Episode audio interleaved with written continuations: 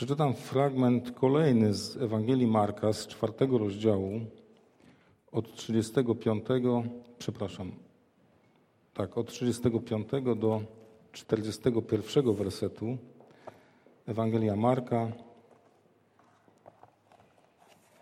4, 35, 41. I rzekł do nich owego dnia, gdy nastał wieczór, przeprawmy się na drugą stronę. Opuścili więc lud i wzięli go z sobą, tak jak był w łodzi, a inne łodzie towarzyszyły mu. I zerwała się gwałtowna burza, a fale wdzielały się do łodzi tak, iż łódź, iż, iż łódź już się wypełniała. A on był w tylnej części łodzi i spał na wezgłowiu, budząc go, budzą go więc i mówią do niego, nauczycielu, nic cię to nie obchodzi, że giniemy? I obudziwszy się, zgromił wicher i rzekł do morza, umilknij, ucisz się. I, na, I ustał wicher i nastała wielka cisza. I rzekł do nich, czemu jesteście tacy bojaźliwi?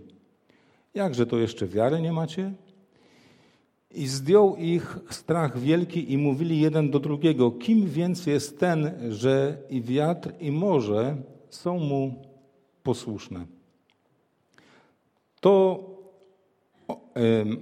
Marek, ciekawe, że który zwykle jest oszczędny e, w takich relacjach i e, jakby najbardziej skromna jest ta Ewangelia, którą zostawił po sobie. W porównaniu z Mateuszem i z Łukaszem dokonuje najpełniejszego opisu tego wydarzenia. Zarówno Mateusz, jak i Łukasz, oni podobnie jakby relacjonują te wydarzenie, ale najwięcej szczegółów pokazuje Marek. I to jest zastanawiające się. Zastanawiające. Y, Marek pisze, że to było owego dnia. Owego dnia rozumiemy, że to był dzień, w którym Jezus wstąpił do łodzi, aby nauczać. I cały lud był na lądzie nad brzegiem morza. I jest powiedziane, że owego dnia, gdy nastał wieczór, rzekł: Przeprawmy się na drugą stronę. Opuścili więc lud i wzięli go z sobą, tak jak był w łodzi. Czyli skończyło się nauczanie, skończył się dzień, skończyło się e, przemawianie do ludu i on wieczorem wydaje takie polecenie uczniom, będąc w tej łodzi, teraz płyniemy na drugą stronę. Na drugą stronę, czyli gdzie? Byli e, niedaleko Kafarnaum, nad jeziorem galilejskim. Jezioro galilejskie to jest e, to na północy Izraela, które jest 200 e, metrów poniżej poziomu morza położone, otoczone od północy bardzo wysokimi górami. Tam góra Hermon, ponad 2000 niedaleko się wznosi, ponad 2000 metrów nad poziom morza.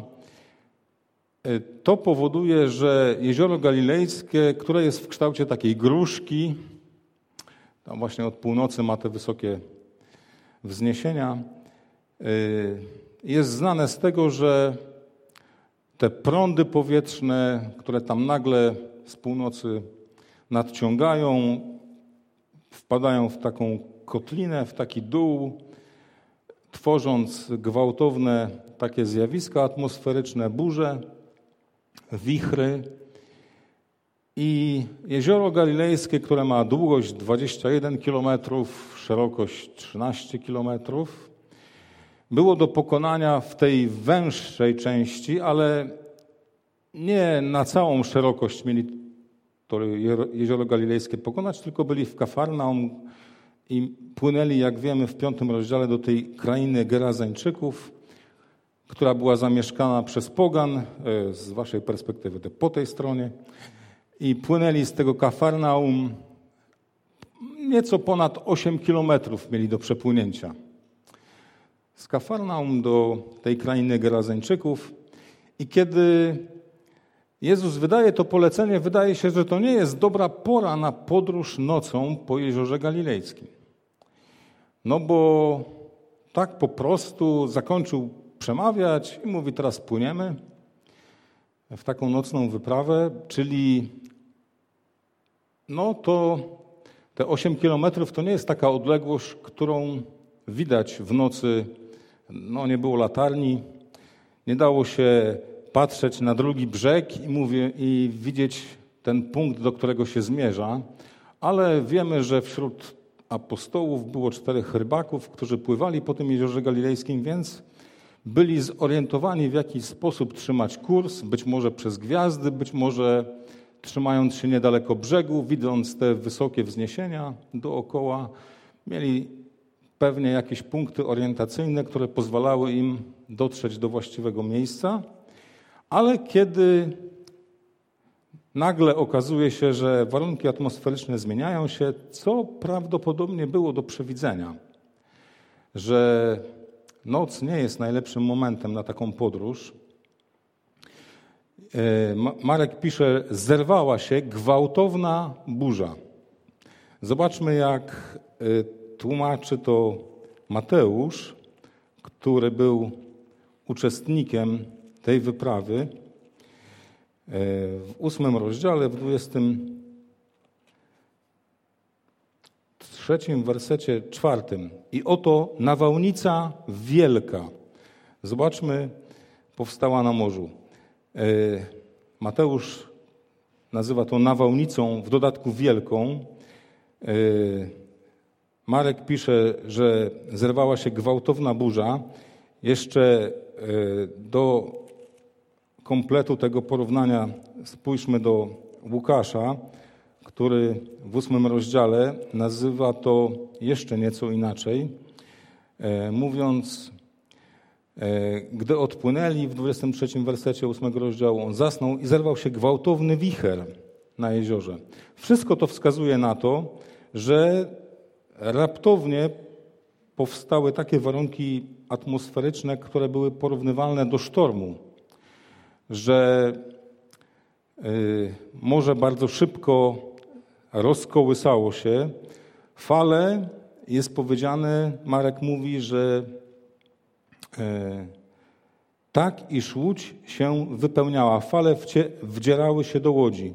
Łódź, którą płynęli, to prawdopodobnie dzisiaj można oglądać niedaleko Kafarnaum, w takim muzeum, które ma jeden egzemplarz, jak określono wiek tej łodzi, ponieważ znaleziono ją całkiem niedawno, jakieś 30 parę lat temu, kiedy poziom morza w Kafarnaum się jakoś wyjątkowo obniżył. Taki, było, taki był rok jakiejś suszy i z takiego mułu błota wystawały resztki takiej zatopionej łodzi. Kiedy ją wyciągnięto, określono ją na wiek właśnie około pierwszego wieku, czy nawet E, wcześniejszą, którą używano właśnie w tym okresie. Ta łódź, e, no, taka nadgryziona przez ząb czasu, ale ma swój taki całkowity kształt zachowany. E, można to gdzieś tam zobaczyć w internecie na pewno. Ona miała długość 8,2 metra i szerokość 3, 2, metry, 2 metry, 2 metry, 3, więc niecałe 2,5 metra szerokości czyli tak trochę więcej niż, niż drzwi, jeżeli chodzi o szerokość, a długość to my tu mamy chyba 10 metrów długości, więc o 2 metry mniej. To tak jak tutaj ten dywan się kończy, to była taka łódź. E, zważywszy, zważywszy że e, nie miała wysokich burt wcale, łatwo było tym falom wdzielać się do środka. W, w innych tłumaczeniach możemy przeczytać, że te fale po prostu biły w tą łódź, więc one uderzały i dosłownie nakrywały tą łódź od góry. To nie były fale, które można było po prostu zignorować czy no, uciec przed nimi. One w taki sposób e, zachowywały się, że nie do uniknięcia sytuacją było, żeby ta woda z zewnątrz dostawała się do środka. I Marek, który tą relację bezpośrednio posiadał od Piotra, apostoła, który był rybakiem, widzimy, że najwięcej szczegółów zawarł w tym opisie, ponieważ łódź się wypełniała. Inni piszą, że e, na przykład Mateusz pisze, że fale łódź przykrywały, on zaś spał, ale nie pisze o tym, że wypełniały tą łódź, tylko Marek to pisze. E, Łukasz dodaje, że ta sytuacja oznaczała, że byli w niebezpieczeństwie. Więc jednoznacznie e, morze po prostu wdzierało się do środka, do wewnątrz. Jedyny Marek pisze, że inne łodzie towarzyszyły mu. I te inne łodzie dosłownie oznacza, że one były mniejsze że jeszcze były mniejsze łodzie niż ta, na której płynął Jezus, które e, poruszały się razem z nimi, czy przemierzały tą, e, tą podróż. Także im pewnie jeszcze bardziej grozi, groziło zatopienie i niebezpieczeństwo niż tej łodzi, na której, na której spał Jezus. To, że e, te wszystkie szczegóły są tak nam tutaj wyjaśnione, myślę, że nie jest bez znaczenia, ponieważ e, oni, czterech z nich było rybakami. E, Jan i Jakub mieli ojca, który był rybakiem, więc to była profesja, którą przejęli po swoim ojcu. Oni byli zawodowymi e, profesjonalistami posługującymi się na tym jeziorze takim sprzętem oni nie oceniali tej sytuacji w sposób powierzchowny, pochopny czy taki na wyrost, e, reagując, że to jest niebezpieczeństwo, że wykrzyknęli w stronę Jezusa słowa ratuj, giniemy. Oni dokładnie wiedzieli, e, co po prostu grozi im w tej sytuacji. I zobaczmy, że z pewnością budzą Jezusa w jakimś krytycznym momencie, a nie wcześniej. E, budzą go, kiedy już myślę, że stracili wszelkie punkty oparcia dla tej sytuacji. Jeżeli była burza, jeżeli była nawałnica, domyślamy się, że te punkty orientacyjne, które pozwalały im mieć jakieś poczucie bezpieczeństwa, że jest jakiś E, niedaleki dystans do brzegu, że być może uda się przepłynąć w pław, że może gwiazdy, które wcześniej widzieli i dawały im pewność, że utrzymują właściwy kurs, zostały przykryte przez chmury.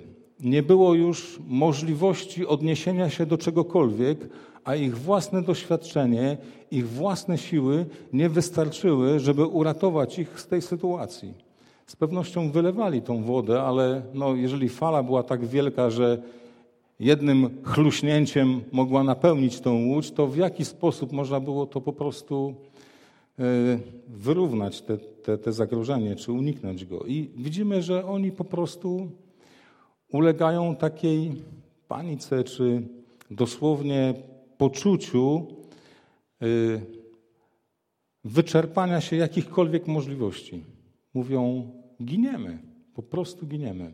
I to, co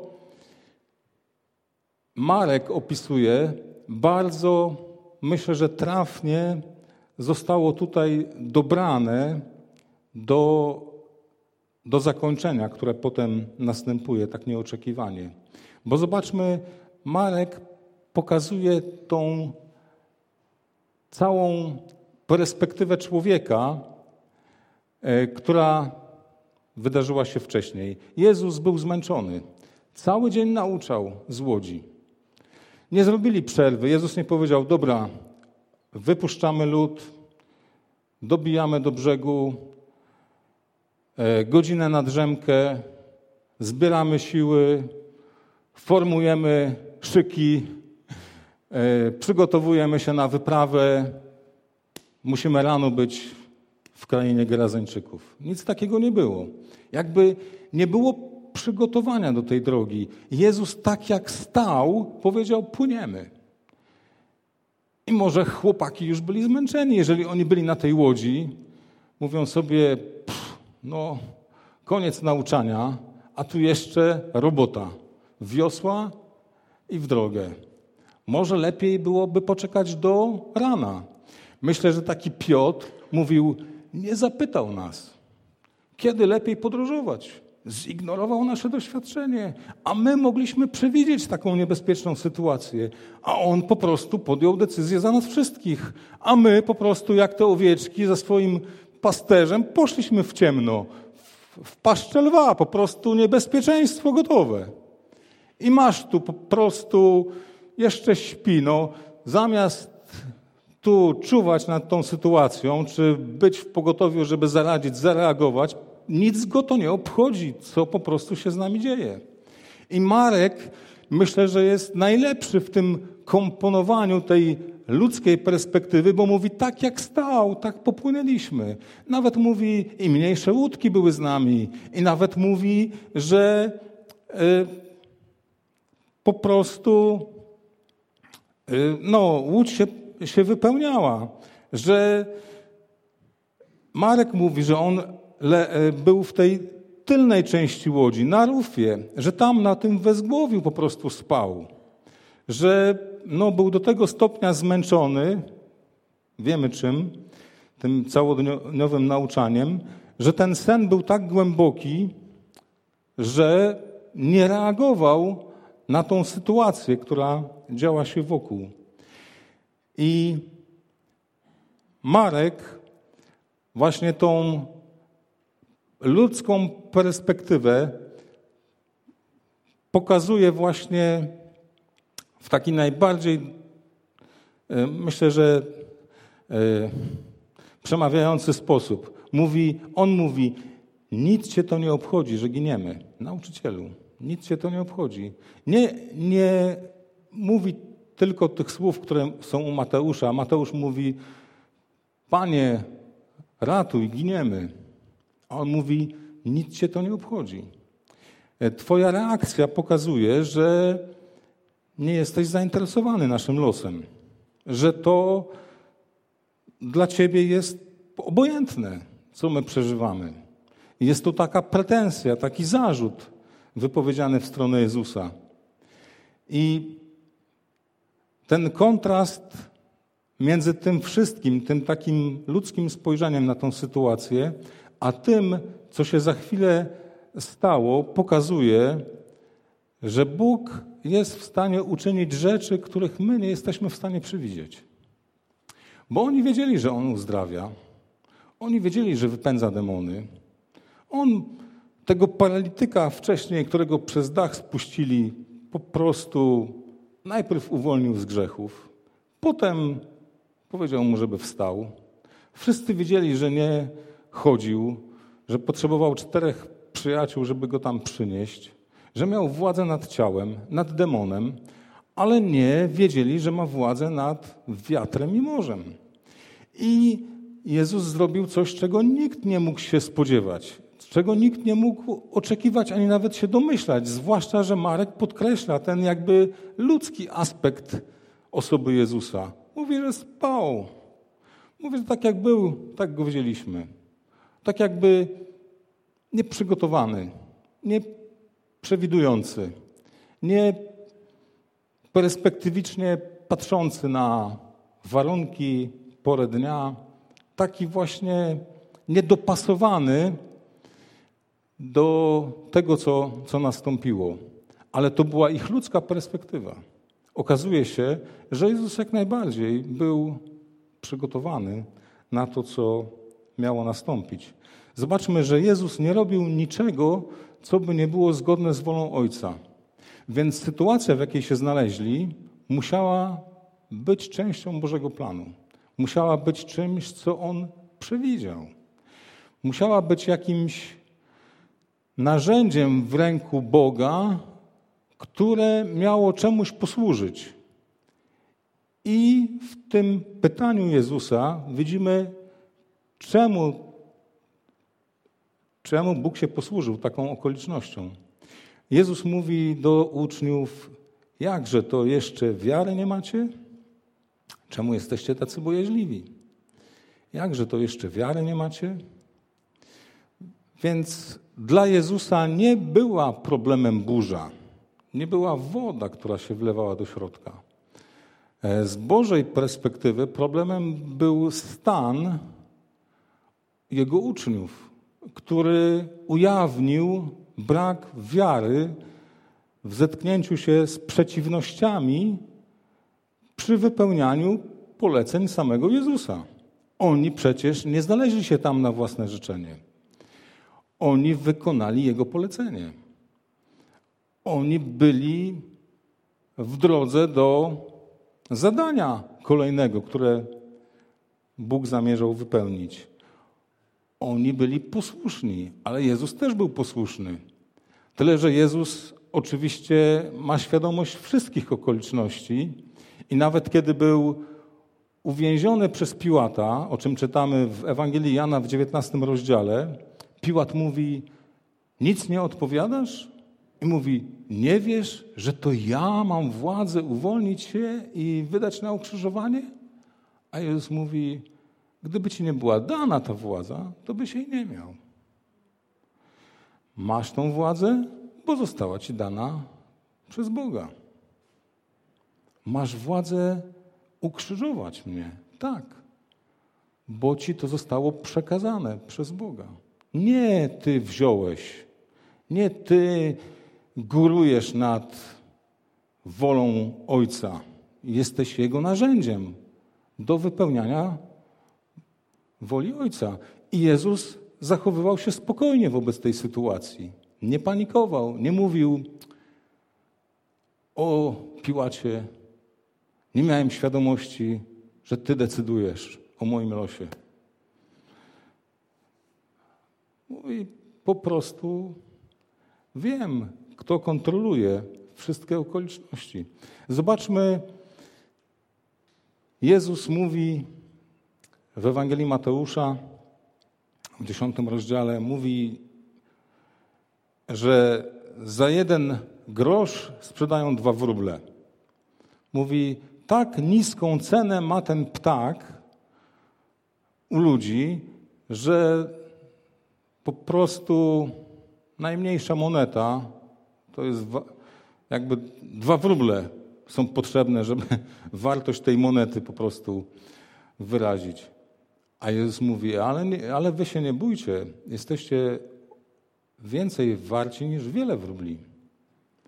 Mówi, Wtedy mówi, nawet wszystkie włosy na waszej głowie są policzone. I mówi wszystkie. Nie, że ogólnie. Tyle. Pi razy drzwi. Mówi, wszystkie są policzone. Tak dokładnie wartość Twoja jest oceniona w oczach Bożych. Nic nie jest pominięte. Żadna rzecz z Twojego życia nie umyka Bożej kontroli i Bożemu panowaniu, Bożej władzy, Bożej świadomości. I Bóg używa tych przeciwności po to, żeby ich czegoś nauczyć. Nauczyć ich czegoś o nich samych, o ich wierze, ale też nauczyć ich czegoś o Bogu, czego wcześniej nie znali. I kiedy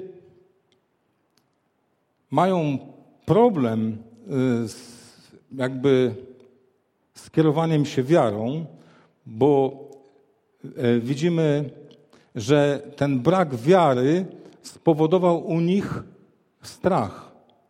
Czyli gdyby mieli wiarę, nie spanikowaliby. I widać, że tutaj ta wiara jest takim życiowym rozwiązaniem na problemy przerastające nasze możliwości i okoliczności. I zobaczmy, wcale nie panowanie nad tymi okolicznościami ma powodować pokój w naszym życiu, czy w życiu apostołów, ale wiara w to, że nic nie dzieje się bez zgody Ojca, co nas spotyka. Że Bóg ma absolutną władzę nad każdym szczegółem naszej osoby. I ta wiara miała przynieść pokój w ich serce, że będzie to, o czym zdecydował Bóg, a nie o czym zdecydowały okoliczności, wbrew, wbrew Bogu.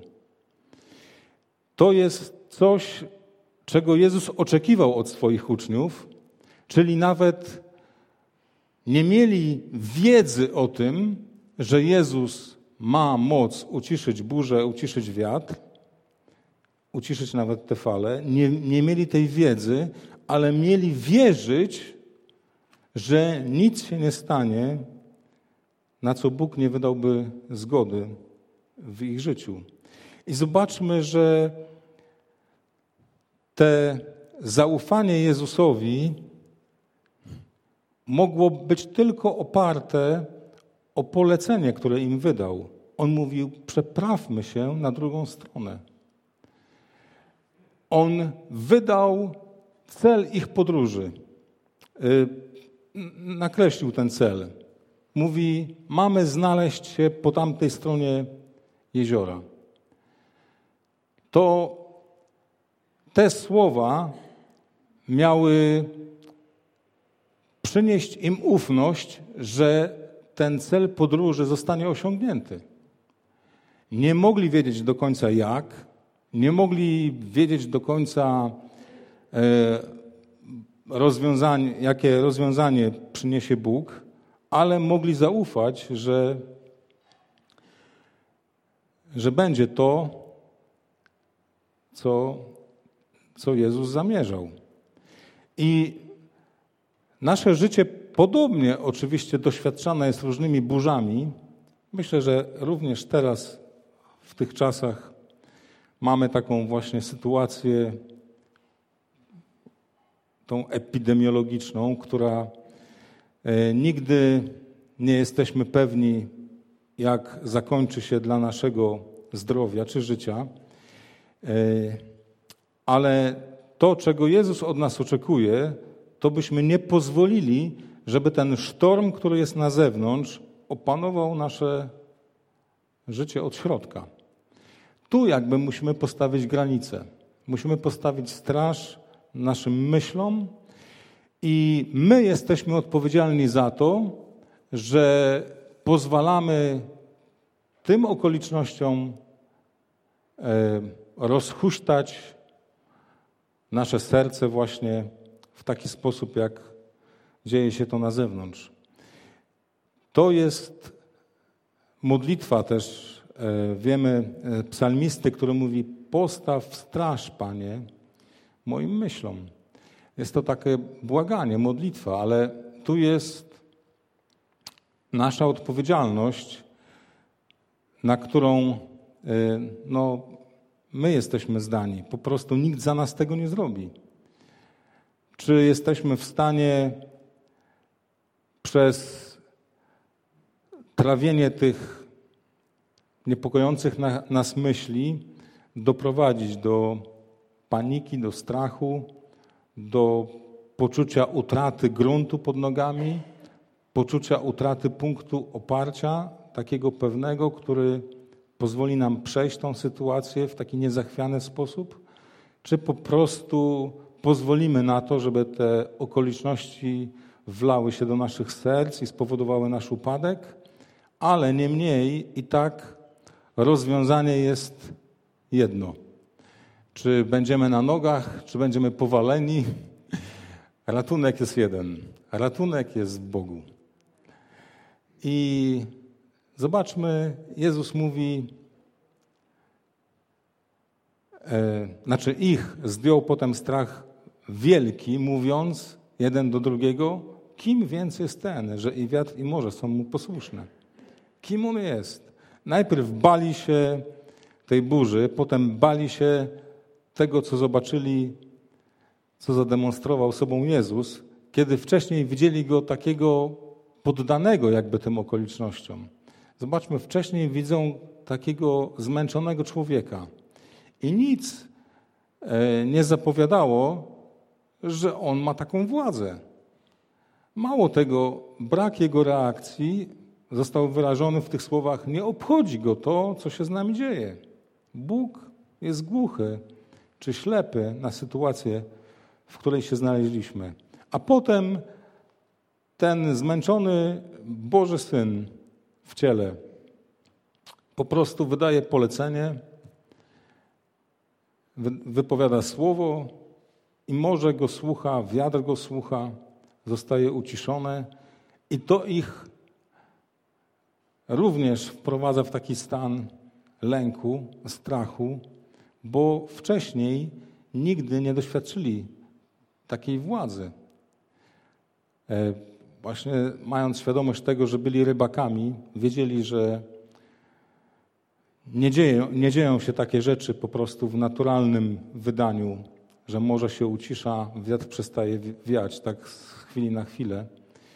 To ich po prostu wprawiło w zdumienie i poznali e, Jezusa, Jego naturę, Jego właśnie władzę, tego, kim On jest.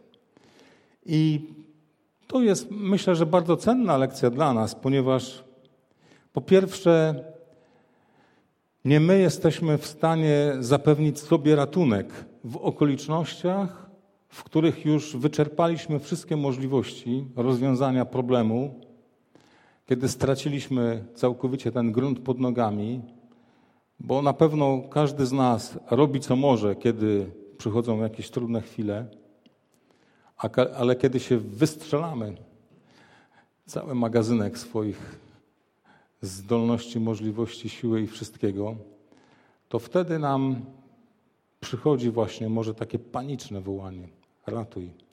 Panie, ratuj. Po prostu nie mam już żadnego punktu, na którym mogę się oprzeć. E, Jezus mówi, że mała wiara również jest przyczyną zmartwień, które trapią Jego dzieci, wierzących ludzi. W, e, w Ewangelii Mateusza w szóstym rozdziale, kiedy tam mówi kazanie na górze, mówi nie troszcie się o swoje życie, co będziecie jeść, co będziecie pić. E, dzień ma dosyć swoich trosk. Jakby mówi, że e, Bóg troszczy się o te wszystkie potrzeby, że dla nas troską powinno być szukanie Bożego Królestwa, a Bożą troską jest zaspokajanie naszych potrzeb. I mówi o małowierni. Mówi, nie przyswajacie tej lekcji, która płynie od Boga, a którą może, macie tą lekcję na wyciągnięcie ręki, bo Bóg, jak stworzył ptaki, to stworzył też dla nich pokarm. Nie oznacza to, że one nie troszczą się o zbieranie tego pokarmu, ale o istnienie tego pokarmu troszczy się Bóg. I Bóg mówi: Stworzył ciebie, stworzył również pokarm, który ci da i zaspokoi twoje potrzeby, stworzył również odzienie. Mówi: Tego wszystkiego poganie szukają, a my mamy szukać tego, co należy do naszego Ojca, do Jego Królestwa. I mówi: Mała wiara jest przyczyną trosk i zmartwień w naszym życiu trosk i zmartwień, które są troską i zmartwieniem ludzi, którzy nie mają Boga. Bo ludzie o to wszystko zabiegają. O ten bardziej doczesny aspekt swojego życia niż duchowy. Ale my nie jesteśmy takimi jak właśnie ludzie ze świata. Oczywiście to nie jest jedyny powód naszych zmartwień, takie codzienne życie, ale też. Yy, Myślę, że jako Kościół przechodzimy, niestety przeznaczeni jesteśmy do tego, że przechodzimy ucisk. O tym Jezus nas zapewniał w 16 rozdziale Ewangelii Jana, mówiąc: Na świecie ucisk mieć będziecie, ale ufajcie, bo ja zwyciężyłem świat. Potem w dziejach apostolskich, chyba w 14 rozdziale, Paweł i Barnaba mówią e, do zborów, podczas swojej drugiej podróży misyjnej, że musimy przejść przez wiele ucisków, aby wejść do Królestwa Bożego, więc przeciwności są wpisane w życie każdego wierzącego człowieka, przeciwności ze strony świata, ze strony ludzi niewierzących, ze strony szatana oczywiście. Oni są tymi przeciwnikami, którzy będą chcieli powstrzymać dzieło Boże, nawet w życiu osobistym każdego z nas. E, ale jest to no, wkalkulowane w cenę każdego ucznia Chrystusa i musimy się z tym liczyć. Nie da się ich po prostu uniknąć, tych przeciwności. Ale za niektóre zmartwienia i reakcje pełne takie strachu czy, czy paniki, jesteśmy my odpowiedzialni. I to jest y, lekcja, która płynie z tego przykładu. Y, to jest tak naprawdę była próba wiary dla nich. Wiemy, list Piotra mówi o tym, że y, mamy po prostu, kiedy różne doświadczenia na, na nas spadają,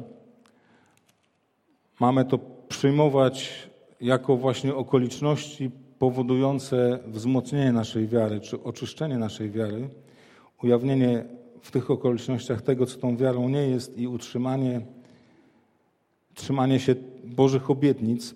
Myślę, że te obietnice Boże, które mamy, e, to właśnie zapewniania nas o tym, że jesteśmy dziećmi Bożymi. Że jeżeli Bóg nie oszczędził swojego Syna, żeby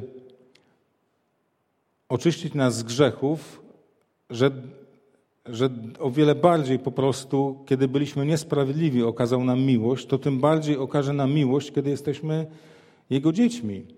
Że Bóg doprowadzi wszystkie dzieła wiary w naszym życiu do końca. Że nie jesteśmy zdani na okoliczności z zewnątrz, takie mm, no, bez kontroli Boga nad, nad tymi okolicznościami. To są obietnice, to są prawdy, które my musimy, które musimy uchwycić w naszym życiu, czy wprowadzać do, do naszych myśli, czy konfrontować rzeczywistość z Bożą prawdą i po prostu demaskować te e, sposoby powalenia nas właśnie w taki sposób. List do Efezjan, trzeci rozdział, 20 werset mówi, że Bóg może daleko więcej uczynić niż to, e, o czym myślimy. Że Bóg jest po prostu w stanie dać rozwiązanie, którego my nie jesteśmy w stanie przewidzieć. To jest Bożą obietnicą dla naszego życia, że nie pozostawi nas bez swojej władzy nad naszym życiem w tak naprawdę wielu szczegółach. To jest coś, co musimy przyjąć jako antidotum na przeciwności, na trudności przerastające nasze możliwości. To jest trzymanie się kurczowo Bożych obietnic, Bożego Słowa, ufanie Mu, pomimo właśnie temu, że wszystko na zewnątrz jakby przeczy tym prawdom, że Bóg kontroluje sytuację. I to jest cecha bohaterów wiary. Kiedy spojrzymy na 11 rozdział listu do Hebrajczyków, to widzimy od samego początku, że Bóg powołuje Abrahama, a potem mówi, że ta ziemia będzie jemu dana, czy jego potomstwu, ale nastaje głód w tej ziemi i musi ją opuścić martwi się o bezpieczeństwo swoje i swojej, e, swojej żony jakimiś rozwiązaniami, które są jakąś ludzką kombinacją, prawda? Bóg zapewnia go o swojej ochronie, wbrew temu, co myśli Abraham. Kolejni bohaterowie wiary pokazują nam również takie przykłady Józefa mamy, który jest powołany do tego, żeby, e, żeby wypełniać opiekę nad całym Izraelem, ale najpierw przechodzi odrzucenie ze swoich braci, potem niewolę, potem więzienie niesłusznie, zanim ostatecznie Bóg ustanowi go po władcy Egiptu, panem, można powiedzieć, tam, tamtejszej ziemi, to jest e, droga, którą nie widać w trakcie, kiedy ją przechodzimy. I okoliczności zaprzeczają często właśnie Bożemu panowaniu nad sytuacją, w której jesteśmy.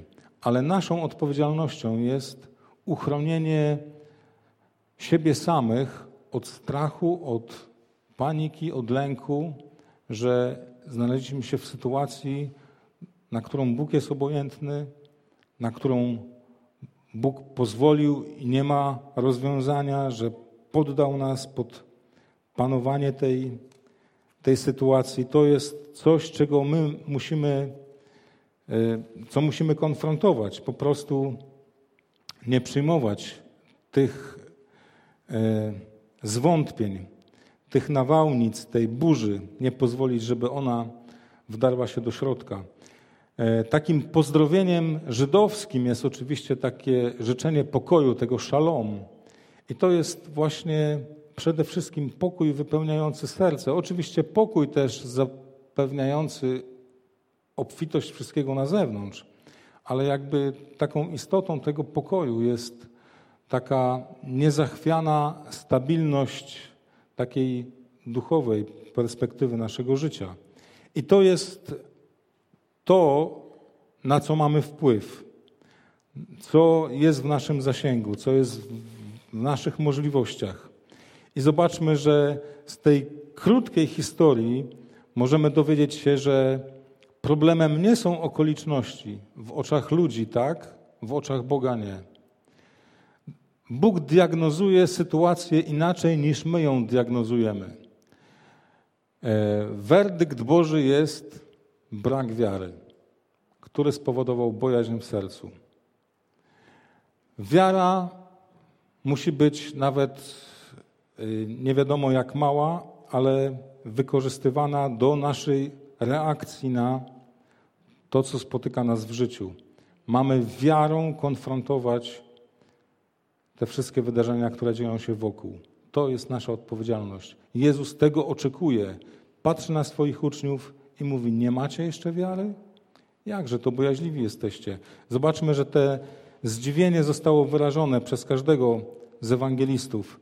Mateusz e, pisze w taki sposób. E, mówi: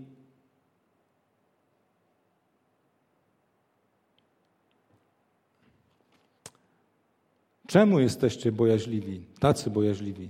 Czemu, jest, czemu jesteście bojaźliwi? Małowierni, małowierni. Tutaj w Marku czytamy, że jakże to wiary nie macie? Oni mieli jakąś wiarę, bo nawet samo to, że zwrócili się do Jezusa, oznaczało, że e, przyjęli obecność Jego jako ratunek, jako jedyny możliwy ratunek. I kiedy nie miałem takiej sytuacji w życiu fizycznie, która groziłaby takim niebezpieczeństwem. Jedyne, co mi przyszło do głowy, to e, w wieku 20 lat byliśmy taką grupą młodzieży, wtedy takiej studenckiej w Tatrach, czy 20 tam paru lat. I kiedy wychodziliśmy na Giewont od tej strony doliny tego czarnego stawu chyba, wchodziliśmy tam, były takie stoki narciarskie, taka dosyć łagodna krawędź tego zbocza Giewontu jest w tym miejscu, ale niestety ona zimą zaśnieżona sprawia, że słońce, które roztapia ten śnieg i noc, która zmraża go, powoduje, że ten, to stocze jest e, takie pokryte taką stwardniałą pokrywą śniegu, na tyle twardą, że nie można po prostu wbić buta w ten w ten e, stok tej góry.